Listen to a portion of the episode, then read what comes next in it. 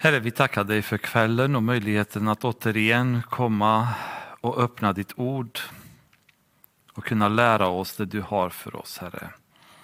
Jag ber om din välsignelse över de tankar och ord som ska komma fram och de hjärtan som ska höra dem, Herre, så att ordet kan komma in och förvandla oss. Jag ber för alla de här perioderna då vi sitter framför en skärm eller med hörlurar och lyssna på ditt ord, Herre, att du ska hjälpa oss att utveckla oss andligt, Herre, så att vi lär känna dig lite mer, komma närmare dig, bygga upp en stark relation med dig. Så att när vi tillsammans ska samlas igen, Herre, ska kunna bara prisa dig, ära dig och bara njuta av att vara ihop med dig, Herre, i lovsång och bön. Jag ber Fader att du ska hjälpa oss att få evighetens perspektiv i våra hjärtan. Att se på saker och ting så som du gör, Herre Jesus.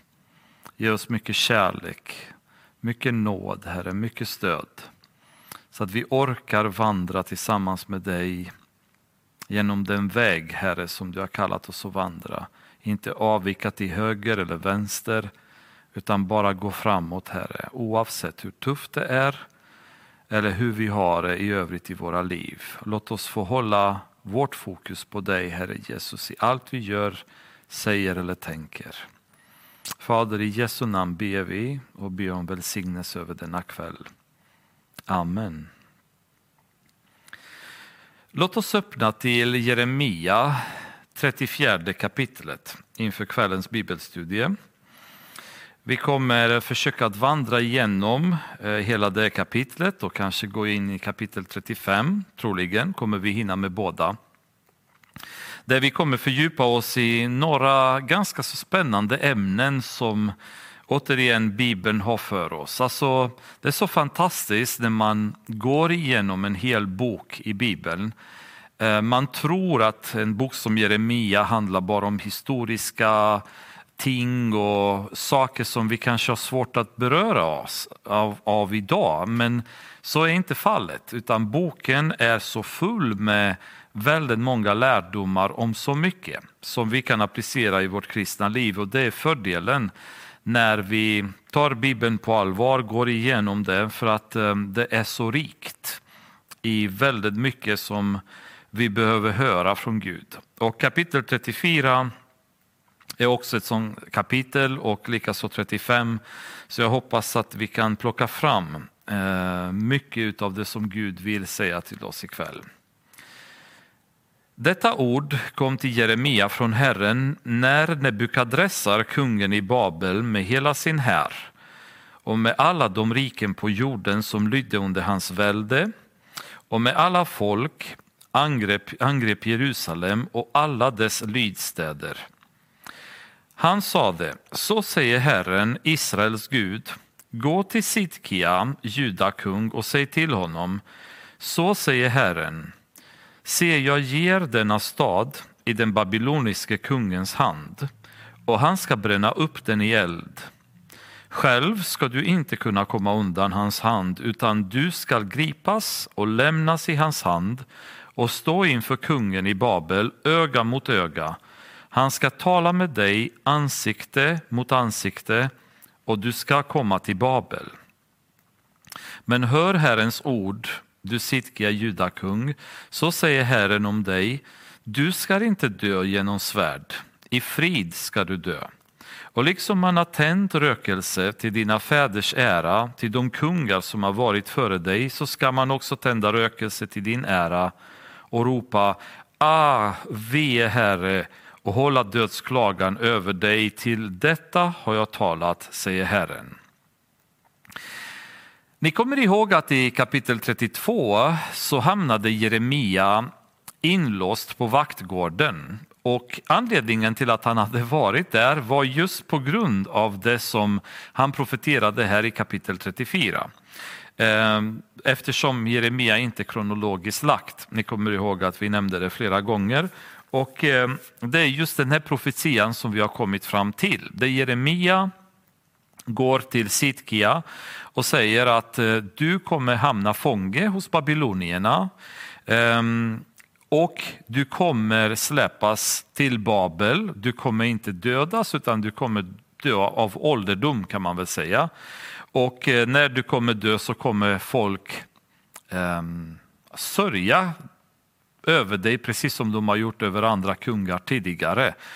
Och eh, I kapitel 32 så blev Sidkia väldigt irriterad över den här profetian, låste in Jeremia på grund av det. Men allting som Jeremia egentligen profeterar här till Sidkia har faktiskt inträffat sen. Så om ni öppnar till andra kungaboken, 25 kapitlet.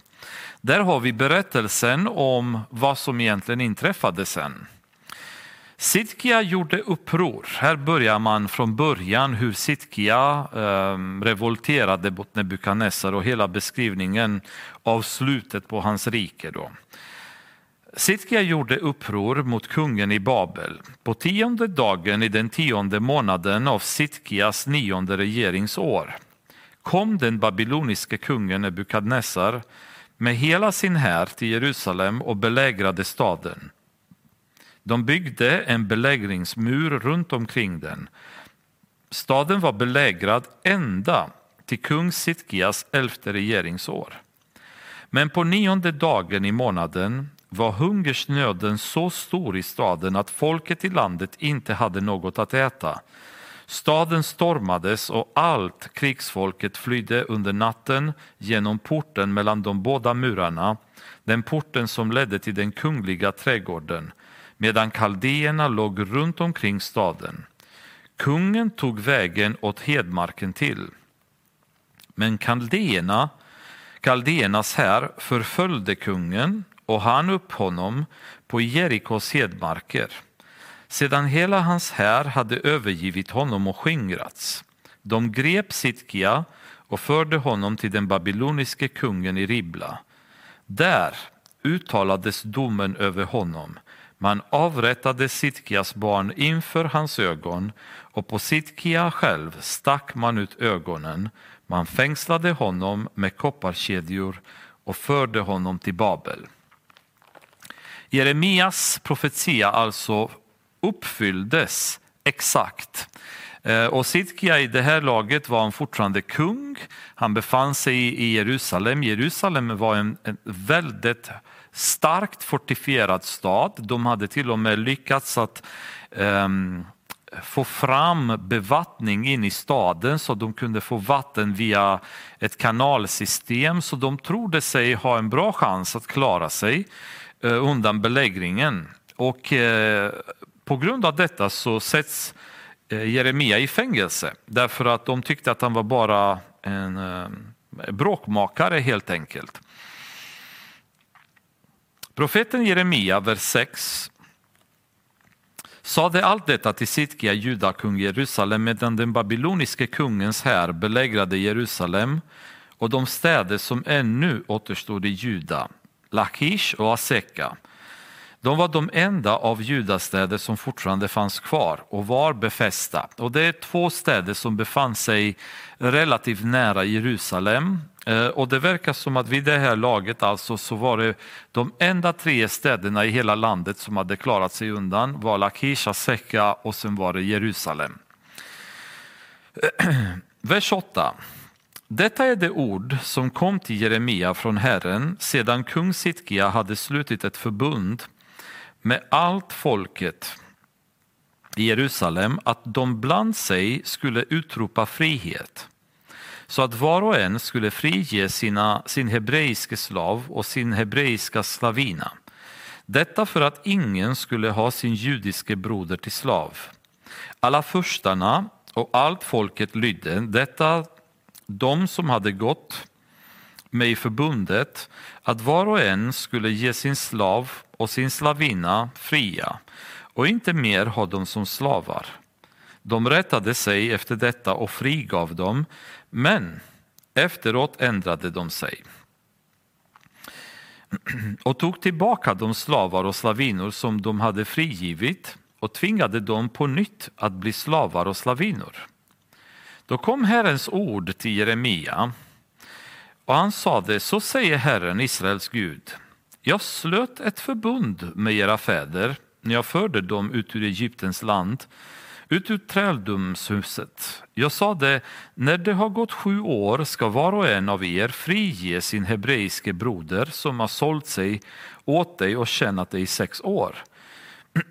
Du ska då släpa honom fri ur din tjänst. Men era fäder lyssnade inte på mig och vände inte sina öron till mig.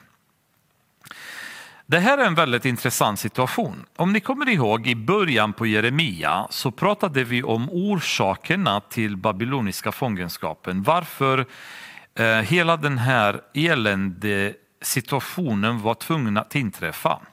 Och det fanns ju flera olika anledningar, bland annat det var avgudadyrkan som Israel hade ägnat sig åt under en lång period.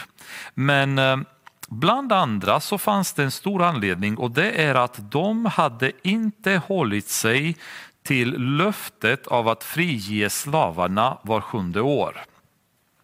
I Andra Moseboken, 21 kapitlet, i vers 2 och 3 så är det ju exakt beskrivet eh, vad detta skulle handla om.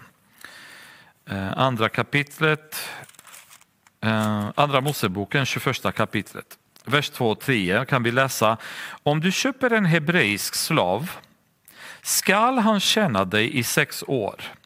Men det sjunde året ska du ge honom fri utan lösen. Om han kom ensam ska han friges ensam och han var, om han var gift ska hans hustru friges tillsammans med honom. Och det budet upprepas senare i femte Moseboken när lagen läses på nytt. Och det var någonting som Gud var väldigt mån om, att inga hebreer ska vara slavar för evigt. Utan slaveriet skulle vara begränsat. Att om någon hade ett ekonomiskt problem, inte kunde betala sina skulder och sålde sig själv som slav till någon, att den personen skulle bara vara slav i sex år. Och sjunde året skulle man per automatik friges. Ville man friges tidigare då var man tvungen att betala en viss lösen för den perioden som hade varit kvar upp till det sjunde året när friheten skulle ha getts. Detta skulle sen ha eh, använts också i en ännu storskaligare format när man kommer till jubelåret där ehm, efter 49 år, det 50 året skulle vara ett jubelår och då skulle alla Eh, friges. Så även om någon hade varit slav bara ett år innan jubelåret, när jubelåret inträffades, så skulle alla slavar, slavar friges oavsett hur länge de hade varit slavar. Eh, men per automatik var sjunde år så skulle alla som hade varit slavar friges. Och detta har Israel brutit mot eh, ordentligt så att de hade behållit Eh, hebreer eller andra israeliter som slavar under obegränsade perioder. Vilket var någonting som Gud var starkt emot därför att eh, Gud säger i, i Jeremia här i vers 13 så säger Herren Israels Gud, jag slöt ett förbund med era fäder när jag förde dem ut ur Egyptens land, ut ur träldomshuset. Gud hade fört ut judarna ur slaveriet och därför skulle en jude aldrig behöva vara slav igen eh, för evigt. Utan om man utav olika anledningar hamnade som slav då var man tvungen att friges efter sex år. Däremot om slavarna kom från hedningar, nationer som inte var judar, då kunde man ha dem som slavar precis hur länge som helst. Däremot om det var en jude som gällde, de skulle friges eh, efter sex år innan den, det sjunde året inträffade. Och detta tillsammans med brotten mot sabbatslagen, tillsammans med avgudadyrkan var orsaken till att Gud Eh, Eh, framkallade babyloniernas fångenskap över Israel. Och det är orsaken till att de var fångar i Israel i 70 år därför att de hade brutit mot de här eh, lagarna i 490 år. Och nu skulle detta eh, var straffet för alla de sabbatsår de hade brutit mot eh, och betala med 70 år i fångenskap. Och det pratade vi om tidigare i bibelstudien att eh, vi, vi kan aldrig, alltså Gud kommer alltid ta ut eh, det vi är skyldiga honom på ett eller annat sätt. Så vi kan inte tro att vi kan lura Gud, vi kan inte tro att vi kommer undan, eh, utan det Gud vill ha från oss, han tar ut det oavsett. Eh, ibland så, så kan det vara dock så att det blir efter mycket lidande och nöd. Och det får vi hoppas att vi aldrig behöver tvinga honom att göra det mot oss. Men det är viktigt att vi håller oss till det Gud säger därför att det måste ske. Eh, Jesus säger när han kommer in i Jerusalem att om inte folket kommer ropa, då kommer stenarna ropa. Alltså evenemanget skulle ske. Daniel hade profeterat redan om Jesu intåg i Jerusalem många, många flera hundra år sedan tidigare. Exakta datumet då Jesus skulle in i Jerusalem. Så oavsett vad som skulle hänt, oavsett vem som hade prisat honom eller lagt palmblad eller ärat hans intåg så skulle detta ske. Och det är ju det är så det fungerar för Gud. Vi kan inte ändra Guds tidsplan och vi kan inte få honom att göra saker på ett annat sätt än det som är redan bestämt. Men det som händer nu var under själva belägringen. Om initiativet kom från Sidkia eller från Jeremia själv som hade tjatat och profeterat till dem hela tiden, eller folket, det vet vi inte exakt. Men uppifrån så, så kom det en dekret om att folket i Jerusalem ska frige slavarna. Antingen eh, var det beroende på att man befann sig inte i ett jubelår eller om det var sjunde året som inträffade. Det vet vi inte exakt, men det kan tyda på att de gick in i ett jubelår och därför så kom det en dekret att frige slavarna. Därför att under den här perioden så pågick det belägringen i Jerusalem. Nöden var stor och det, det verkar som att folket på något sätt kände att vi måste ångra det vi har gjort fel. Vi måste frige slavarna. En, en av orsakerna till att det här händer, eh, låt oss ta tag i det. Och Sidkia är med på det och furstarna och eh, eliten i landet är med på det och varenda ehm, bland folket som hade slavar är med på det. De går med på att frige sina slavar. Och det är ju en, en, en väldigt fin gest att de bestämmer sig att ta tag i det och få det genomfört. Um, under den här perioden dock, under pågående belägring, ehm, från historiska kröniker så verkar det som att Nebukadnessar plötsligt har fått nyss om att Egypten var på väg uppåt med trupper. Så det han gör är att han avbryter belägringen och förflyttar sig verkar det som söderut för att möta det egyptiska hotet. Eh, en hint av detta ges även i det här kapitlet i vers 21 och 22 som vi hoppar lite framåt till för att få sammanhanget. Här står det så här, jag ska utlämna Sidkia, judakung och hans furstar i deras fienders hand till de män som vill döda dem och till den babyloniske kungens här som nu dragit bort ifrån er. Och vers 22. Se, jag ska befalla dem, säger Herren, att de vänder tillbaka till denna stad. De ska belägra den, inta den, bränna ner den. Jag ska göra judastäder till en ödemark där ingen bor. Så under den här perioden har babyloniska armén dragit bort ifrån staden.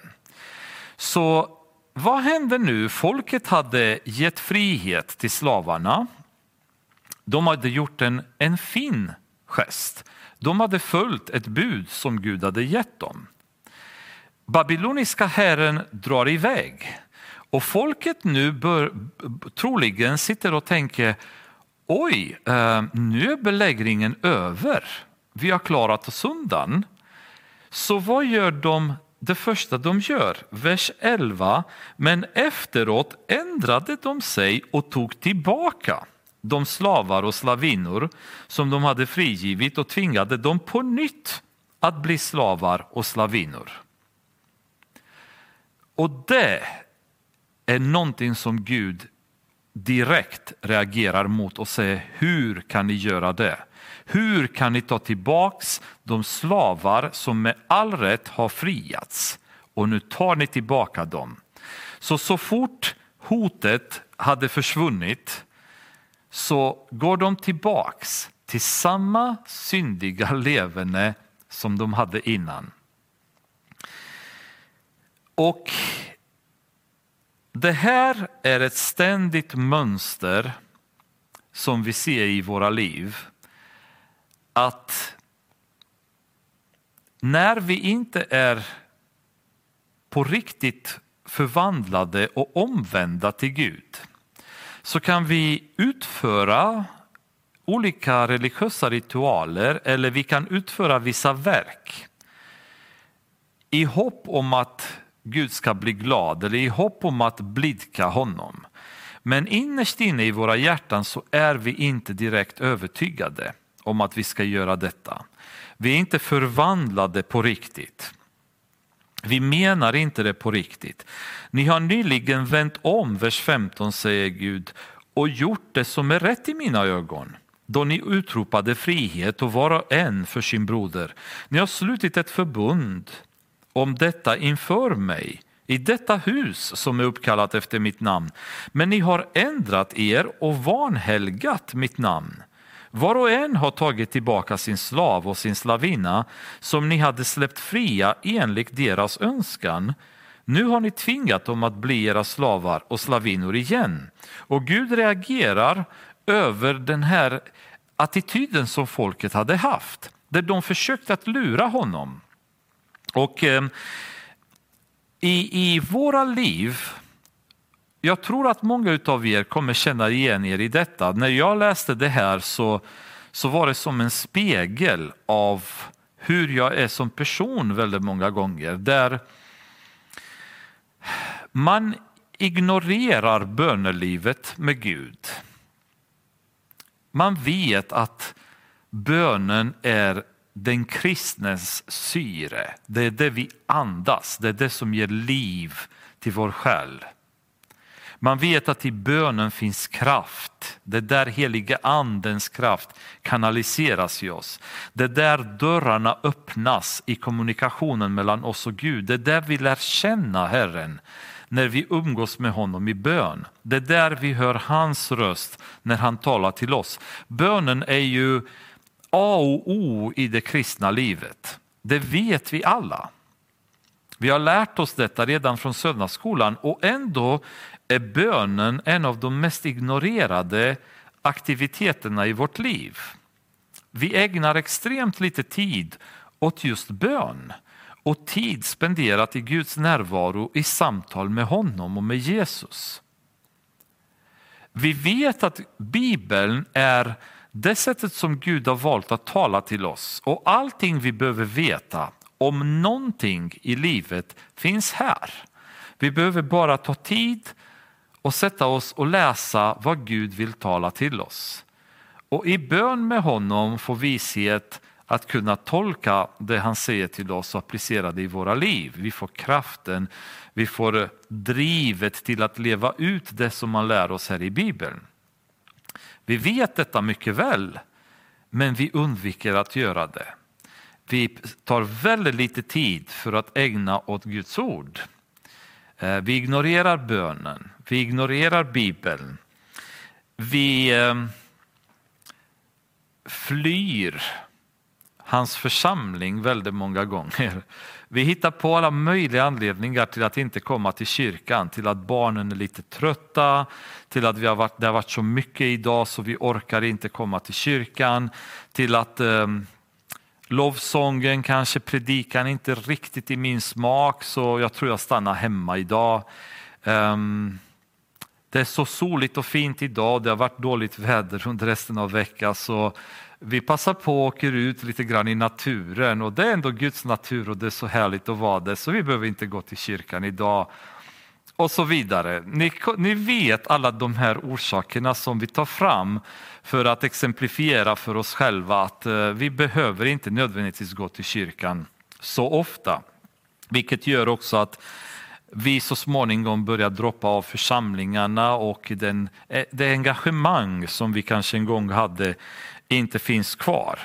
Ehm, och I samband med att vi gör det så ökar vår attraktion för världsliga saker.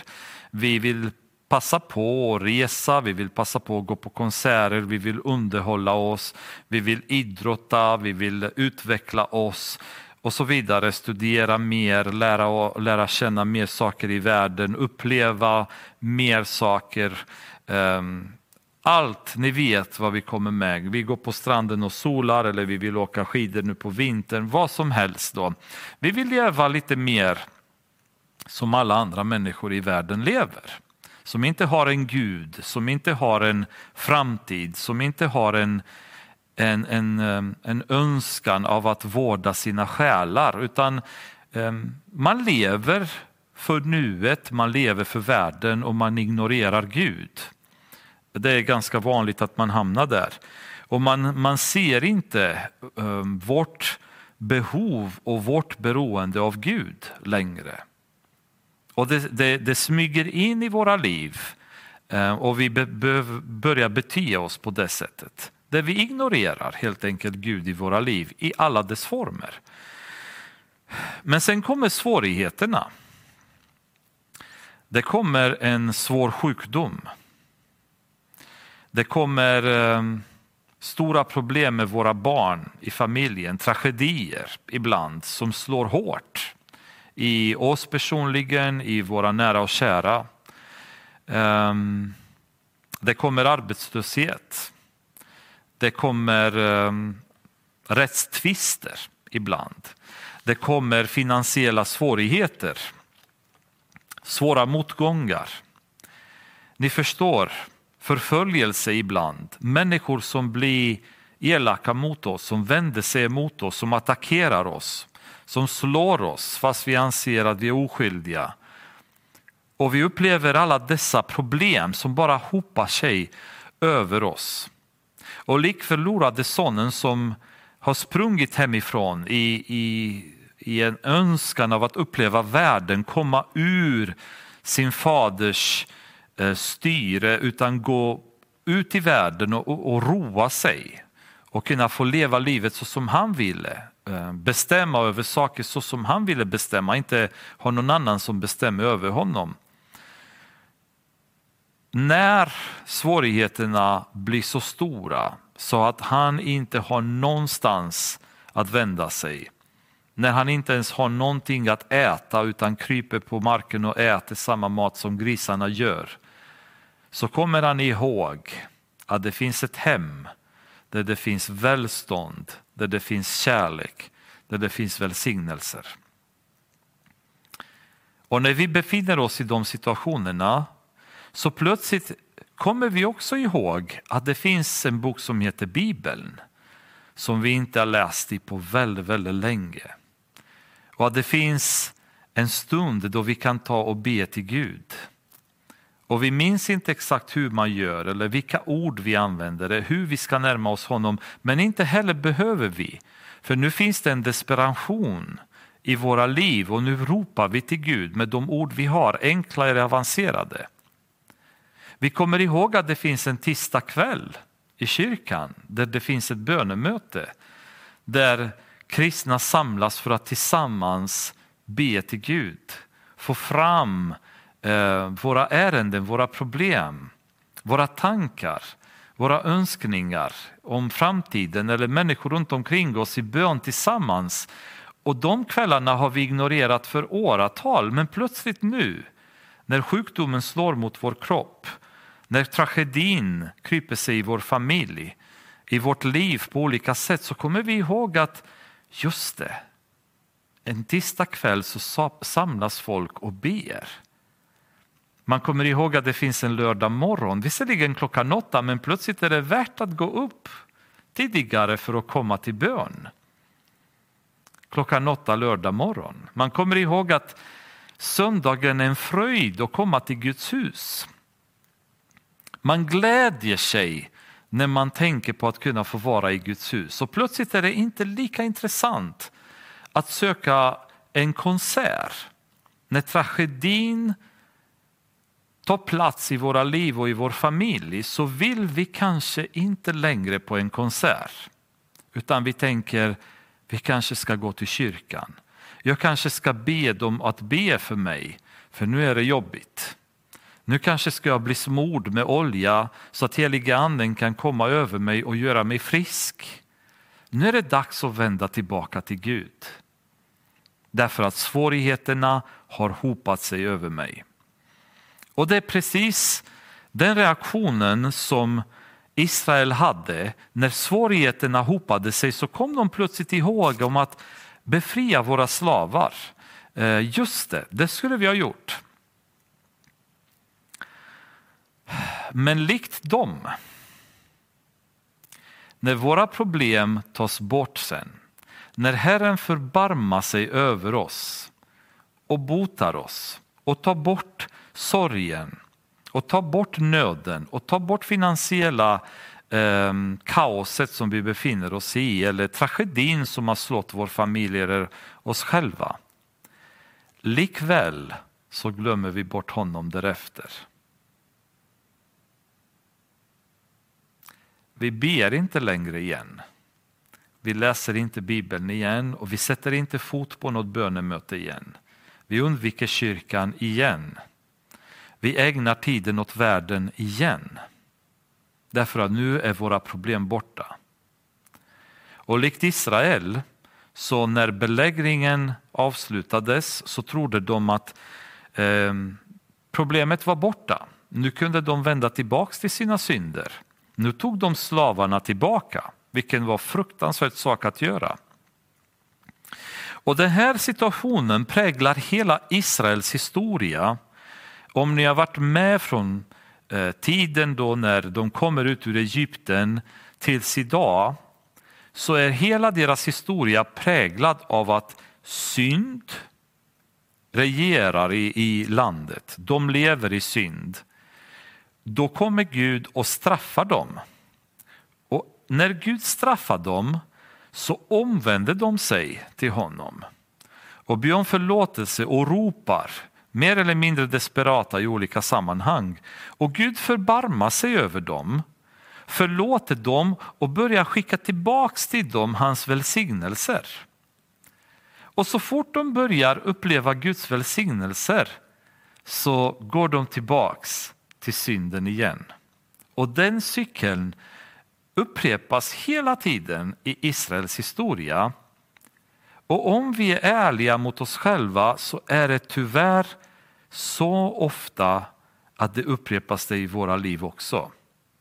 När vi lever i synd, upplever svårigheter, Guds straff, vi omvänder oss, vi ropar, vi gråter vi ber till Gud och Gud förbarmar sig över oss och vi får hans välsignelser tillbaka och det första vi gör det är vända honom ryggen igen. Och jag sa förut i en eh, predikan som vi hade att det är en väldigt tragisk situation detta att Gud som vår far som längtar så extremt mycket efter att välsigna oss ehm, han vill välsigna oss, han vill ge oss så mycket gott i våra liv.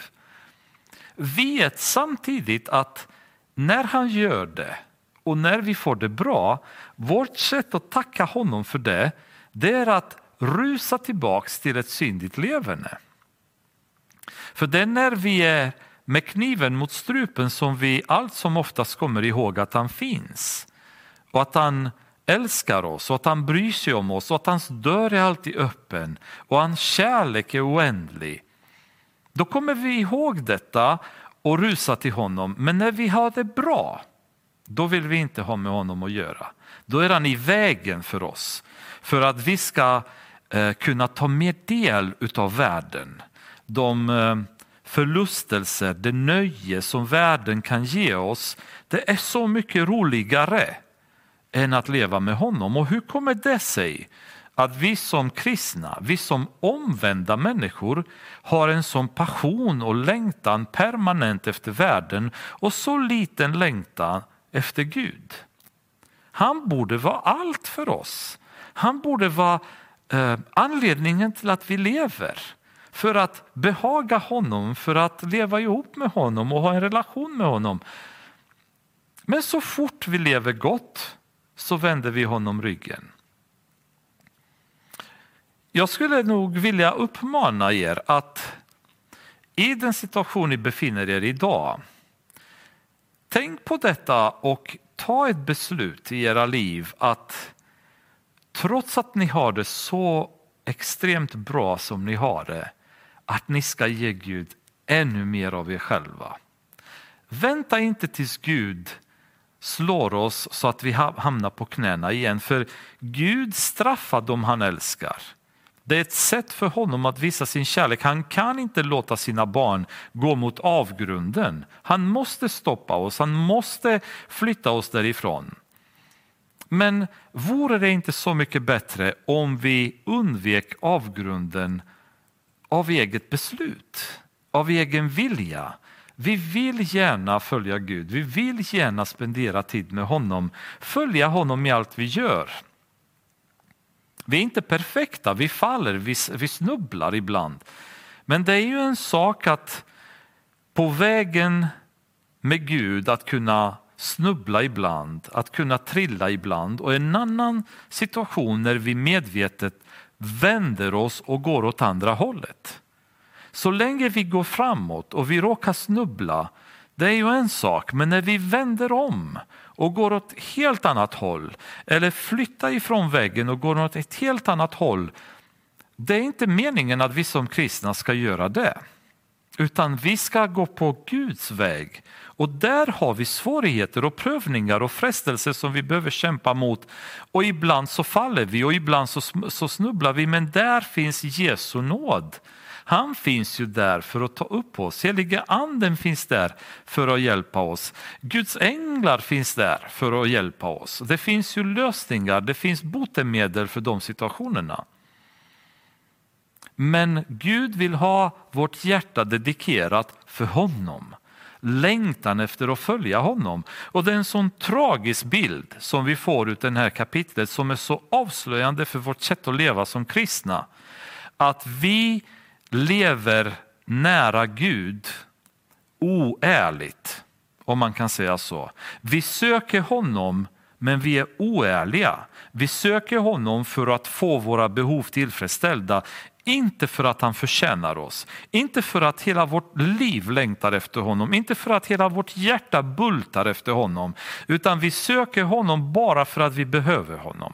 Och när vi får det vi behöver, då vänder vi honom ryggen. För nu har vi fått det vi behövde.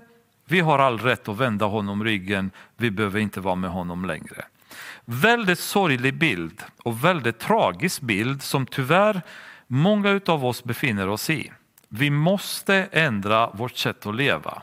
Vi måste komma till en punkt där vi följer Herren utav bara hjärtats längtan för att vi vill. Ehm, David i psalm 42 ehm, beskriver det väldigt fint och det är en känd psalm som ni känner till säkert. Men det är ju den längtan som jag känner att oh, det är det vi ska ha i våra liv. Som hjorten längtar efter vattenbäckar så, trängt, så trängtar min själ efter dig och Gud. Min själ törstar efter Gud, efter den levande guden. När får jag komma och träda fram inför Guds ansikte? Vilken längtan! När ska jag få komma och prata med Gud? Och I gamla testamentet så var det väldigt svårt för människor att komma inför Guds ansikte. Det gick oftast via prästen som man kom dit, men vi har den möjligheten att komma inför hans ansikte hela tiden. Dörren är alltid öppen. Förlåten är bruten och möjligheten till att komma till Gud är öppnad av Jesus. Så det finns möjlighet att komma dit, det är ingen som stoppar oss. Eh, varför gör vi inte det? Har vi den här längtan i våra liv efter Gud som David hade? Känner vi oss själva på det sättet? Eller längtar vi så mycket till, till att um, tillfredsställa oss själva? Så i förbifarten ägnar vi lite tid åt Gud för att sen kunna hinna med och ägna tid åt oss själva. Tänk ärligt på hur ni befinner er i era liv idag och ehm, Fortsätt inte det tills den punkt där Gud känner att nu måste jag straffa er för att kunna få er på rätt väg igen. För Gud älskar oss för mycket för att låta oss vandra omkring bland törnebuskar där vi skadar oss och där vi förstör våra liv. Han vill få oss hela tiden på rätt väg. Och i kapitel 31 om ni kommer ihåg i Jeremia i vers 33 beskriver Gud just det han ville med dem och, och vad han ville med judarna. Och han sa nej, detta är det förbund som jag efter denna tid ska sluta med Israels hus, säger Herren. Jag ska lägga min lag i deras inre och skriva den i deras hjärtan. Jag skall vara deras Gud och de skall vara mitt folk. Det är den relationen som Gud längtar efter i våra liv. Jag skall vara er Gud, ni skall vara mitt folk och min lag ska vara i, deras, i era hjärtan. Då kommer det naturligt att vi längtar efter honom. Vi vill leva ihop med honom. Vi vill inte ägna tid åt oss själva, vi vill ägna tid åt Gud. Paulus utvecklar detta på ett fantastiskt sätt i Romarbrevet. Hela Romarbrevet är ju fascinerande när det gäller den här typen av relation med Gud. Men i kapitel 6, vers 2 säger han så här. Nej, visst inte. Vi som har dött bort från synden, hur skulle vi kunna fortsätta att leva i den? Eller vet ni inte att vi alla som har blivit döpta i Kristus Jesus har blivit döpta till hans död? Vi är alltså genom dopet till döden begravda med honom för att också vi ska leva det nya livet liksom Kristus uppväcktes från de döda genom Faderns kärlighet. Det är vi förenade med honom genom en död som hans ska vi också vara förenade med honom genom en uppståndelse som hans. Vi vet att vår gamla människan har blivit korsfäst med Kristus för att syndens kropp ska beröva sin makt så att vi inte längre är slavar under synden. Fantastisk vers. Vi har blivit korsfästa med Kristus för att bli fria. För att vi inte ska vara slavar under synden längre. Ty den som är död är friad från synd. Har vi nu dött med Kristus tror vi att vi också ska leva med honom. Vi vet att Kristus aldrig mer dör sedan han blivit uppväckt från de döda. Döden har inte längre någon makt över honom, till hans död var en död från synden, en gång för alla. Men det liv han lever, det lever han för Gud. Det liv han lever, lever han för Gud. Det är ju skillnaden. Det liv vi lever, lever vi för Gud nu, inte för oss själva. Så skall också ni se på er själva, ni är födda från synden och lever för Gud i Kristus Jesus. Synden ska därför inte härska i er dödliga kropp så att ni lyder dess begär. Ställ inte era lemmar i syndens tjänst som vapen åt orättfärdigheten utan ställ er själva i Guds tjänst, ni som var döda men som nu lever. Ställ era lemmar i Guds tjänst som vapen åt rättfärdigheten.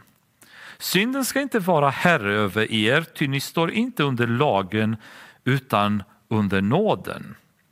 Och vers 17 till 18 men Gud vare tack, ni var syndens slavar men har nu av hjärtat blivit lydiga mot den lära som ni blivit överlämnade åt. Nu är ni slavar under rättfärdigheten sedan ni har befriats från synden. Åh, vilken underbar slav, slaveri att kunna vara slav under rättfärdigheten. När,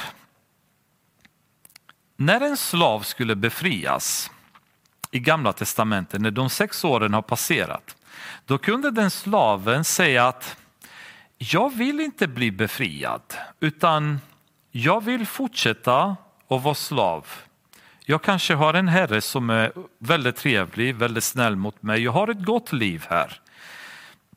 Då kunde slaven vilja frivilligt att fortsätta att vara slav under resten av sitt liv.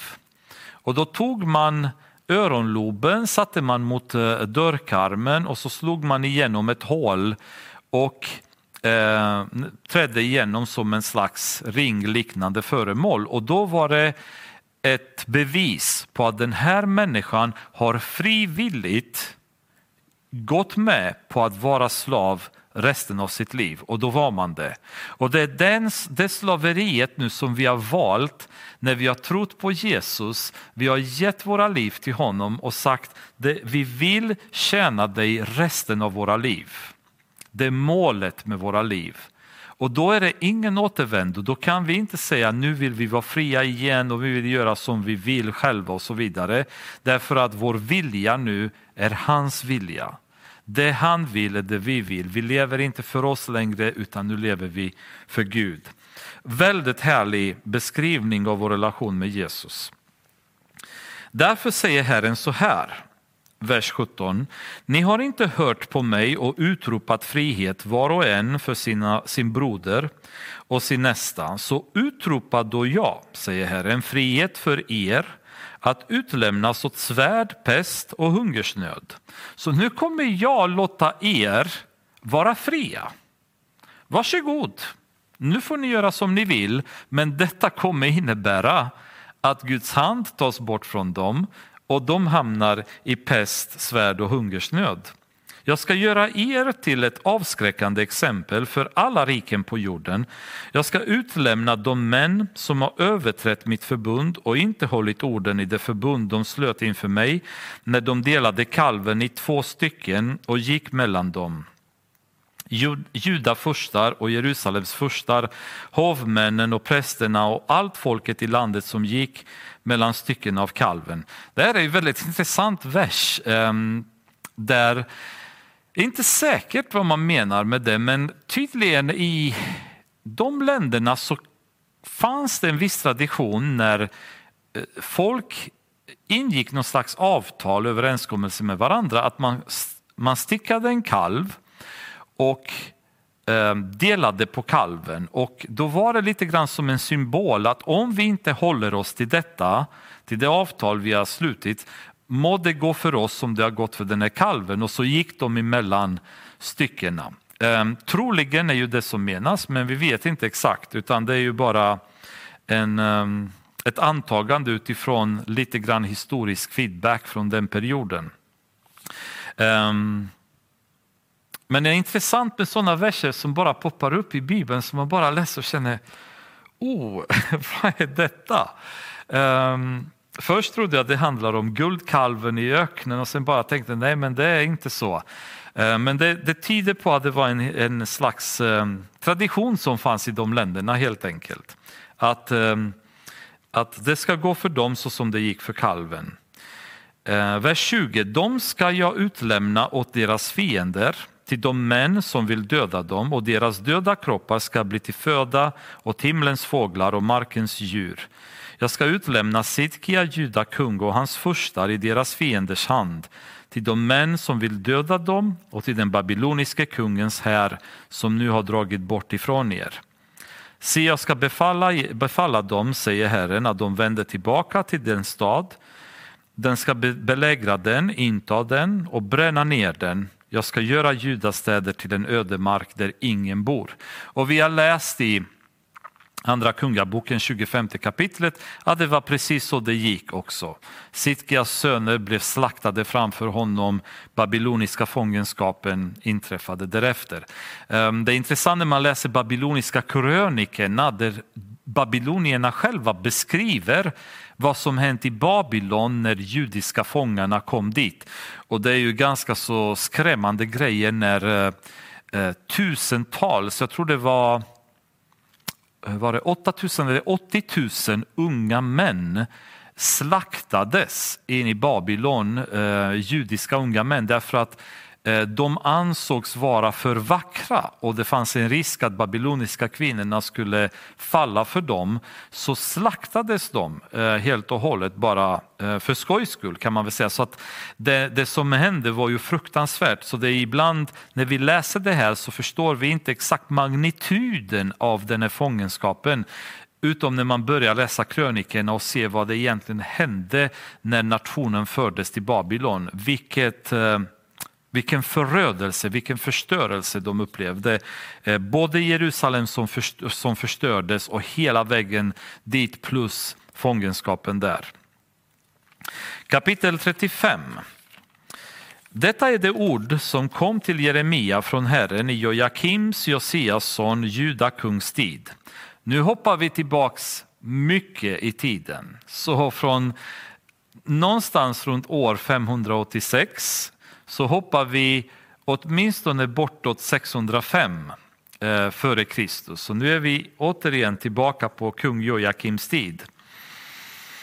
Gå till rekabiternas släkt och tala med dem och för dem in i en av kamrarna till Herrens hus och ge dem vin att dricka. Rekabiterna eh, nämns eh, på flera olika ställen i Bibeln. Mycket intressant folk. Eh, I första krönikeboken i andra kapitlet, vers 55 nämns de. Och där kommer det fram att de härstammade från någon slags folk som kallades de skriftlärda som i sin tur var ättlingar till en nation som heter keniterna. Ehm, Keniterna nämns för första gången i första Moseboken när Gud lovar Abraham att han kommer att få eh, Kanaan, det förlovade landet. Och då, då drar Gud fram så att säga, en lista över de nationer som bodde där. Och en av de nationerna som nämns är keniterna som hamnar där. Ehm, om vi dock öppnar i eh, Domarboken första kapitlet så börjar keniterna nämnas lite tydligare där. Vers 16. Barn till keniten, Moses svärfar, hade dragit upp från palmstaden med judabarn till Judaöken söder om Arad. Där bosatte de sig bland folket. Och sen i eh, också domarboken, fjärde kapitel, vers 11, står det Men keniten Heber hade skilt sig från de övriga keniterna från ättlingarna till Moses svärfar. Hobab och han hade sina tältplatser ända till terebinten i Saanim vid Kedesh. Så det vi, vi ser här det är att Moses svärfar tillhörde keniterna också. Och det intressanta är att keniterna verkar hela tiden ha haft en vänlig inställd attityd gentemot Israel. Ehm, Bileam, när han profeterar ehm, över Israel bland annat, han profeterar gott om keniterna men ont om alla andra som han hade haft i sin profetia. Eh, det nämns också i Moseböckerna. Men det intressanta är i första Samuel 15 kapitlet när Saul besegrar amalekiterna och han fick order att förinta amalekiterna. Så säger han i vers 6 så här, han, sad, han sa det till keniterna, skilj er från amalekiterna och dra bort så att jag inte utrotar er tillsammans med dem. Ni visade ju barmhärtighet mot alla Israels barn när de drog ut ur Egypten. Då skilde sig keniterna från amalekiterna. När David, ehm, utan att gå in i detaljer, hade varit, han hade stridit och han kom tillbaka, om ni kommer ihåg så var han och hans stridsmän kom tillbaka och all, hela deras eh, stad var förstörd och deras kvinnor var bortrövade. Eh, och då drar de till Siklag och eh, eh, förintar kan man säga staden, tar tillbaka sina kvinnor och plundrar staden på det mesta.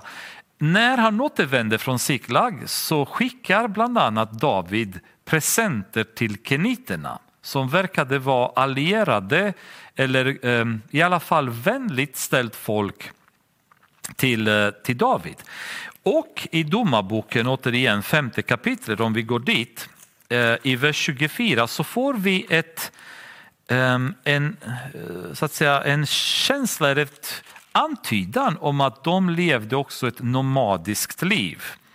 I vers 24 så står det Välsignad vare Jael framför andra kvinnor, Keniten Hebers hustru välsignar framför alla kvinnor som bor i tält. Så de levde tydligen i tält ett nomadiskt liv.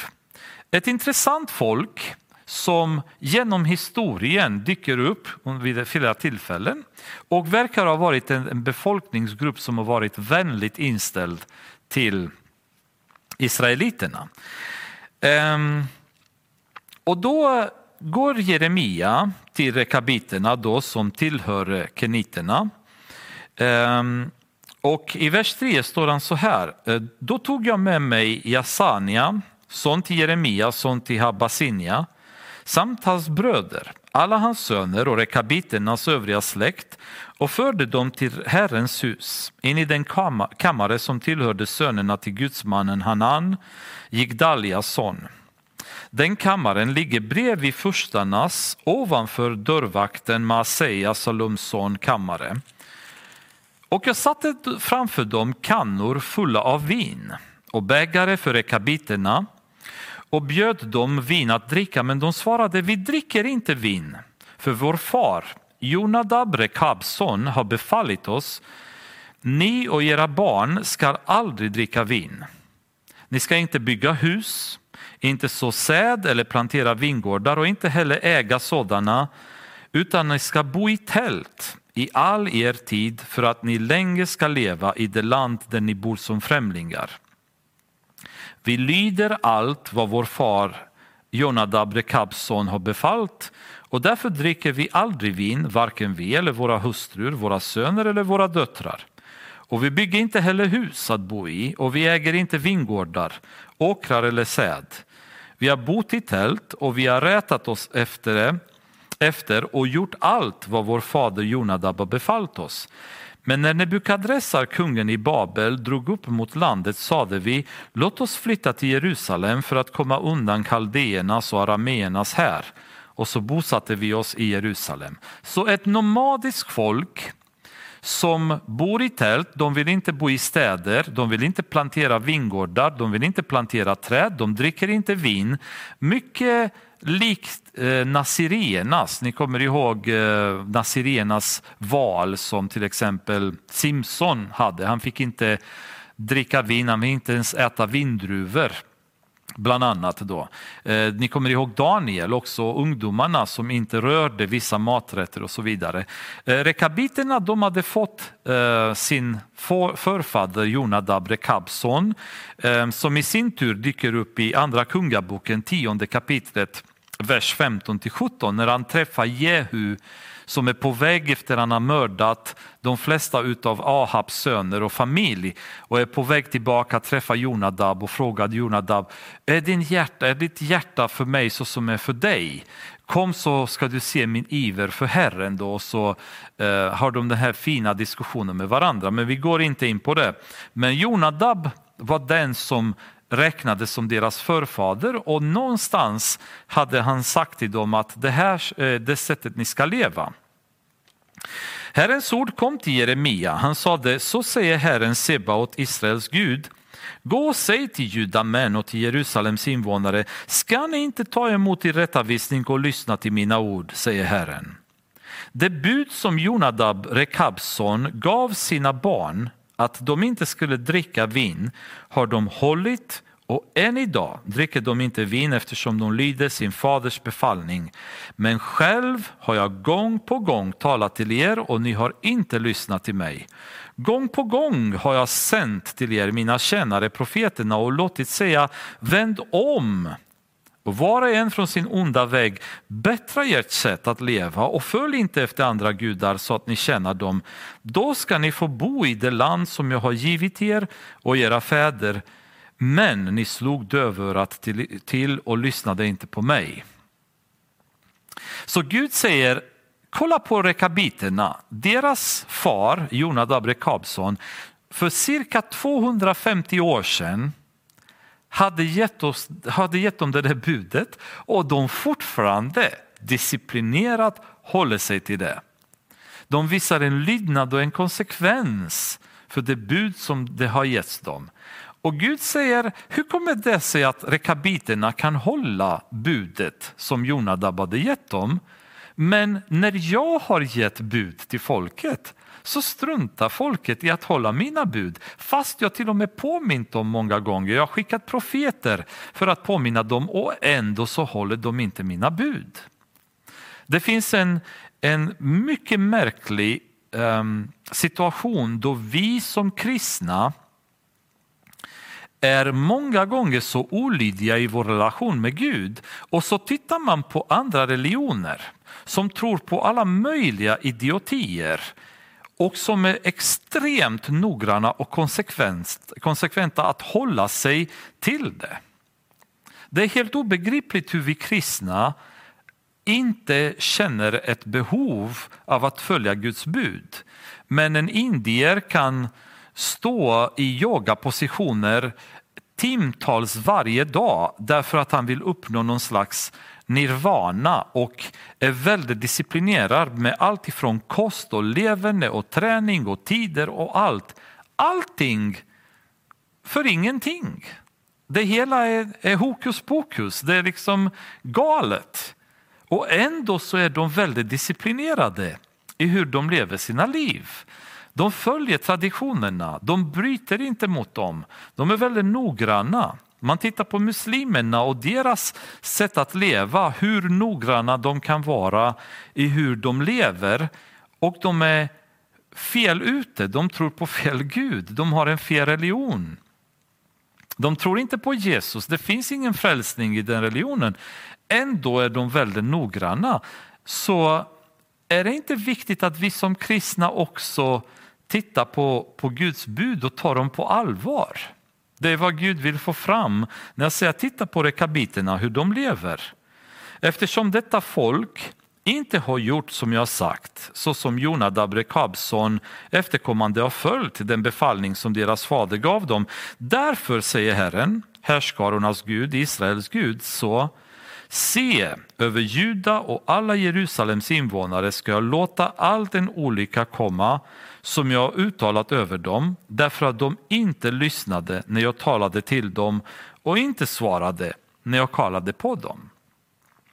Så när man inte följer Gud, det enda Gud kan göra det är att låta en olycka komma över dem för att de ska komma ihåg att just det, vi har en Gud, vi har en bibel, vi har några bud vi ska hålla oss till. Vi har ett kristet liv att leva. Vi har ett mål med våra liv. Jesus har kallat oss till ett uppdrag, det har vi lämnat, har vi gått ifrån. Vi behöver tillbaka dit. Vi behöver också höra fortfarande vad heliganden vill leda oss in i och inte göra det vi vill själva. Till rekabiterna sade Jeremia, så säger Herren Sebaot, Israels Gud, därför att ni har följt er fader Jonadabs befallning och hållit alla hans befallningar och på allt sätt gjort som han har befalit, befallt er. Därför säger Herren Sebaot, Israels Gud, så Jonadab, Rekabs son, kommer alltid att ha en avkomling i tjänst inför mitt ansikte. Så mitt i, i den här situationen så tar Gud fram det här exemplet med en grupp människor som faktiskt genom hela historien har levt ett speciellt liv, har varit väl inställda till Israel trots att nationerna runt omkring har varit fientliga. Um, har levt väldigt lydigt enligt deras förfaders beslut och Gud välsignar dem på grund av detta. Han ser deras tro och säger bara ni kommer alltid ha en person som kommer vara i tjänst för mig. Um, och det är väldigt, väldigt roligt att se. Det är som en, ett, bara ett intressant appendix i, i Jeremia när plötsligt rekabiterna kommer fram. Och det är en, en, ett kapitel som gör en glad att se de här människorna som är enkla, de är nomader, men lever ett rättfärdigt och gudfruktigt liv och håller sig till det. Och det är min önskan för oss själva att vi gör det. Att vi förvandlas till ett folk som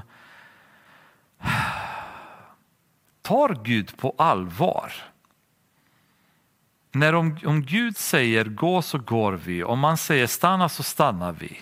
Så att vi följer honom i allt. Och det är en önskan jag har för mitt eget liv och för alla andra.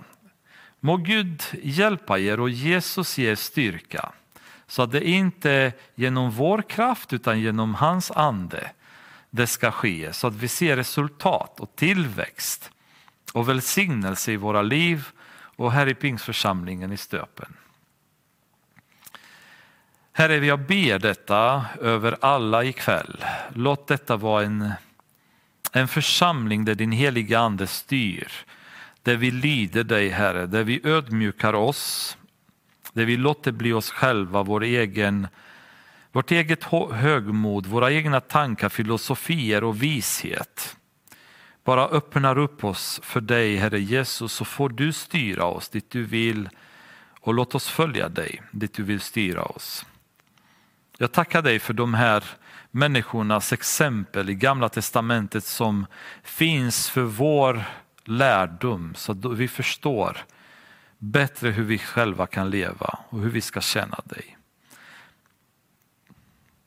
Låt våra hjärtan vara helt hängivna dig Jesus. Och Fader, i Jesu namn ber vi om din hand över oss i veckan som ska komma. Ditt beskydd, dina välsignelser över våra liv. I Jesu namn. Amen.